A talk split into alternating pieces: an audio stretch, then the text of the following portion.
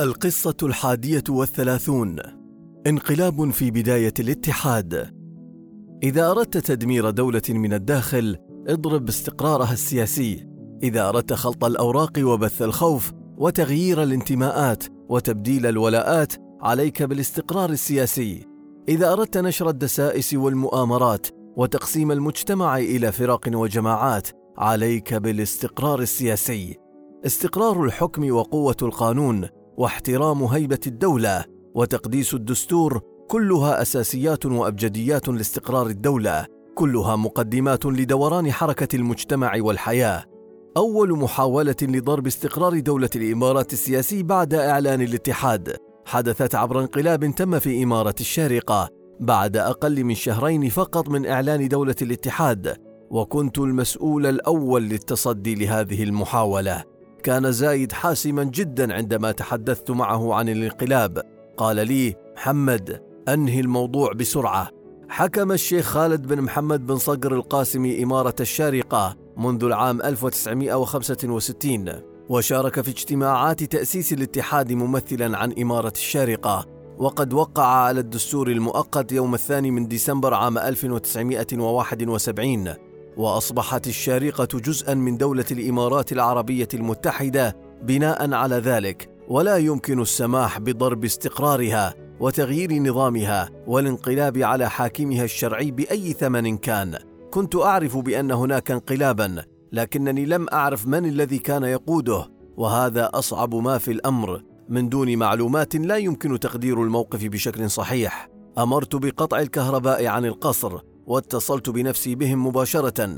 رد علي أحد الحرس. فقلت له من أنت؟ قال أنا حرس الشيخ صقر بن سلطان حاكم الشارقة. فعرفت من هو قائد الانقلاب. وأبلغت الشيخ زايد بخطورة الموقف. كان قائد الانقلاب هو الشيخ صقر بن سلطان بن صقر القاسمي حاكم إمارة الشارقة السابق.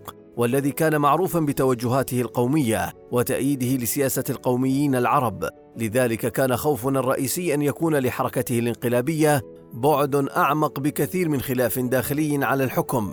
كان خوفنا أن يكون له أنصار وأتباع وداعمون من خارج البلد. لذلك أمرني الشيخ زايد بسرعة التحرك خوفا من تداعيات أخرى وإمدادات يمكن أن يحصل عليها الشيخ صقر من أي طرف من الأطراف.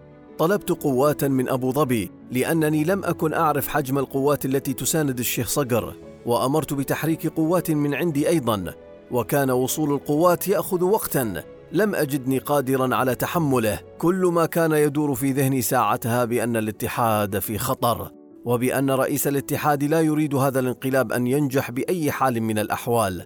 اصطحبت اثنين من أعواني وانطلقت بنفسي إلى قصر الشيخ خالد. وصلت القصر وتحدثت مع الشيخ صقر عبر الهاتف. لم تكن قواتي وصلت بعد ولم أكن أعرف حجم قواته التي في الداخل. كنت أتحدث معه وكأن ورائي جيشا كبيرا سيقتحم القصر في أي لحظة ولا مجال أمامهم ابدا للهرب. لا أدري أكان ذلك دهاء عسكريا أم خطا تكتيكيا. كل ما أعرفه بأن الشجاعة في هذه المواقف تهز الخصم وتجعل موقفه ضعيفا. استجاب الشيخ صقر وبدأ في التفاوض. كنت أفاوضه أيضا من مصدر قوة وبصلاحية كاملة. قلت له إن كان الشيخ خالد بخير جهزت لك طائرة تنقلك أنت ومن معك لأي دولة تحبها. وإن كان أصاب الشيخ خالد مكروه سلمتك للشيخ زايد يحكم فيك ما يشاء. سكت برهة كأنها دهر. ثم رد علي. خالد قتل. كانت كلمته كفيلة بتحريك الدماء في عروقي وقلت له أمامك إذا خمس دقائق فقط للخروج. خرج هو ومعه ابنه سلطان دون أن يرفعا أياديهم بعكس من معه الذين خرجوا رافعين أياديهم فحجزنا من معه جانبا بعد تجريدهم من أسلحتهم. كنت ملثما أمشي نحوه دون أن يعرفني. كنت قلقا من مشيته وما يخبئ تحت قميصه. إلا أنه لم يبدي أي رد فعل. كان مستسلما وعرف أن لا مجال أمامه إلا التسليم وبأن الدولة الوليدة لن تقبل به عضوا بعد الذي فعله بابن عمه وبعد محاولته زعزعة الاستقرار السياسي للدولة. رأيت عددا من الجثث متناثرة في أرجاء القصر. أخذته وابنه ووضعتهما في سيارة وأرسلتهما للحجز حتى يحكم فيهما رئيس الدولة. وأما البقية فكنت أعرف أكثرهم وكانوا من المغرر بهم. أرسلتهم لمناطقهم التي كنت أعرفها لاستدعائهم في الوقت الذي أريد. كنت حريصا على إنهاء هذا الأمر بأقصى سرعة. وكان الشيخ زايد يتابع بقلق بالغ تطورات هذا الانقلاب الذي أكد علي أكثر من مرة خلال اتصالاته به بأنه لا يجب أن ينجح بأي حال من الأحوال. استلم الحكم بعد الشيخ خالد أخوه الشيخ الدكتور سلطان بن محمد القاسمي الذي ما زال يقود الإمارة الباسمه بكل خير وازدهار واستقرار. طوينا صفحة الانقلاب وكانت تجربة شديدة وقاسية مع بداية الاتحاد.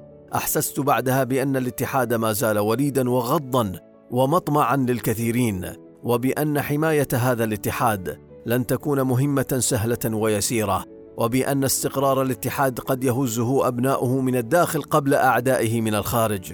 كان بي ترقب دائم ومع كل رنين لهاتفي كنت أقفز واقفا لأرد عليه استعدادا للأسوأ.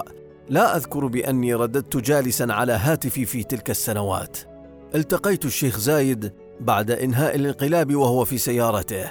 أعطاني بيده تمرات ثم فنجان قهوة وكأنه يقول لي أنت أنت يا محمد.